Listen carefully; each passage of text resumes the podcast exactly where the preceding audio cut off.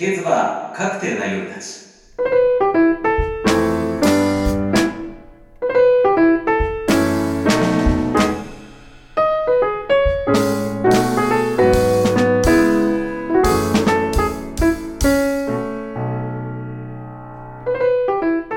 いらっしゃいませ。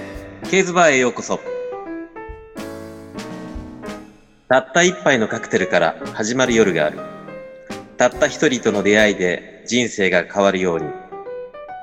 あなたの希望の光を消さないために、ケーズバーはコロナ時代の常夜灯として今夜もそっと寄り添い続けます。常連客の合言葉、拝島で潜る。ケーズバーは東京の西の外れ拝島で1996年から出会いの数だけ人生に寄り添ってきました。たった一人との出会いで人生が変わることがある。たった一杯のカクテルから始まる夜もまた同じ。バーってなんだろう。人生の分岐点だったり、安息の場所だったり、人それぞれの人間模様に寄り添うなくてはならない人生の灯火。そんなバーに今夜も常連客だけでなく、その温かい明かりに誘われ、ご縁に導かれて立ち寄る客がまた一人。コロナ時代の今、ケーズバーで憩いのひとときを味わってみてはいかがですか。私、バーテンダー大菅がバーならではのおもてなしであなたのお越しをお待ちしております。この番組は私マスターと2人の音楽家とともにお届けいたします。バー初心者のマリさん、そして常連の直子さん、そろそろお二人が来る頃でしょうか。マスター、はい、今週も来ちゃいました。いつもありがとうございます。この間のショートのカクテル、なんかちょっと大人になった気持ちになりました。そうですよね。ああいうカクテルグラスに出てくるっていうだけですごい大人な気分になりますよね。はい。なのでね、今日もちょっと大人を極めたいなと思って、また同じショートのカクテルを教えてください。なるほど。そしたら、前回のショートカクテルはシェイキングで仕上げたんですけれども、はい。今ですね、ショートカクテルの一番代表的なカクテル、実はもうこの業界でもカクテルの王様と言われてるマーティーニを今日はお作りしようかなと思います。あ、かっこいい名前ですね。有名なんで聞いたことはね、多分あるんではないかなと思うんですけれども、はい。ジンベースのすごい強いカクテルで、これは実はシェイクでなくステアといって、リキシーグラスという、ビーカーのような大きいグラスにですね、材料を入れて、アルコールの角をあえて尖らしたような感じで作る技法、ステアで作るカクテルになるんですね。じゃあ同じグラスでも作り方が違うんですね。違うんです。仕上がりとしてはカクテルグラス、皆さんがイメージする三角形のああいうグラスですね。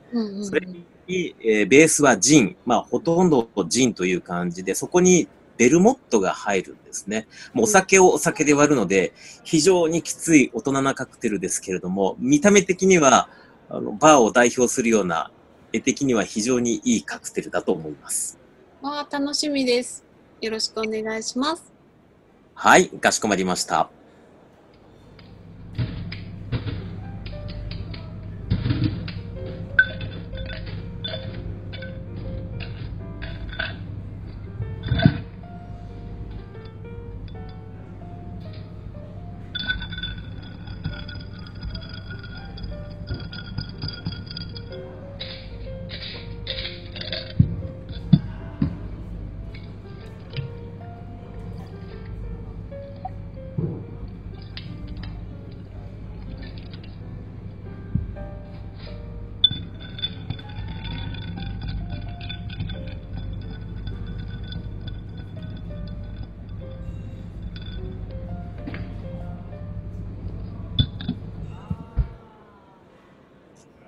お待たせしました。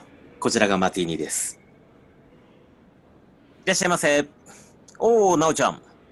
はい、マスター。ああ、マリさん。どうもどうも。どうもどうも。またね。来ましたよ。見に来ちゃったよ。いやいやいや、本当二人は仲いいですね、本当に。ねえ、クールビューティー作っていただいてありがとうございました。いえいえいえ。マスター。なおちゃんはお友達のね、あっちゃんに。サニービューティーって言われてるんです。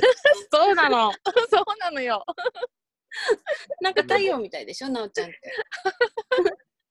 嬉しいな。サニービューティーをなおちゃんに今日はお願いしたいなと思ってるんです。そうね。夏って感じ？もう元気な感じのカクテルってあるかな。うん。味はマスターに任せる。了解です。まあなおちゃんのそのサニーな熱々なイメージはじゃあちょっと赤を入れる感じね。プラスサニーなイメージはまあバーテンダーはよくオレンジを使ったりするので、フレッシュオレンジと、グレナデンのシロップ、